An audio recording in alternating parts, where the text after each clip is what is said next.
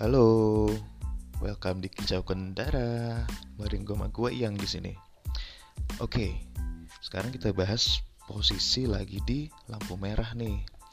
Lu pada pernah kesal gak sih kalau pas kita lagi nunggu nih di lampu merah, terus orang yang di belakang lu tuh langsung klakson gitu, tatit, tatit, tatit. Padahal tuh baru aja lampu hijau Kan sama di depan lu juga belum pada maju. Kenapa ya nih orang pada? Padahal sih sabar aja ya bosku. Ntar pelan-pelan juga kan pada maju tuh mobil atau motor di depan lu. Kenapa ngerasa jadi lu yang paling penting sih? Kampret emang lu pada.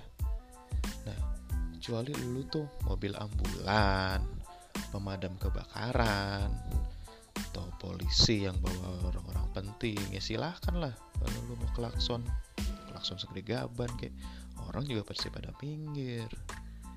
Nah lu sokap bos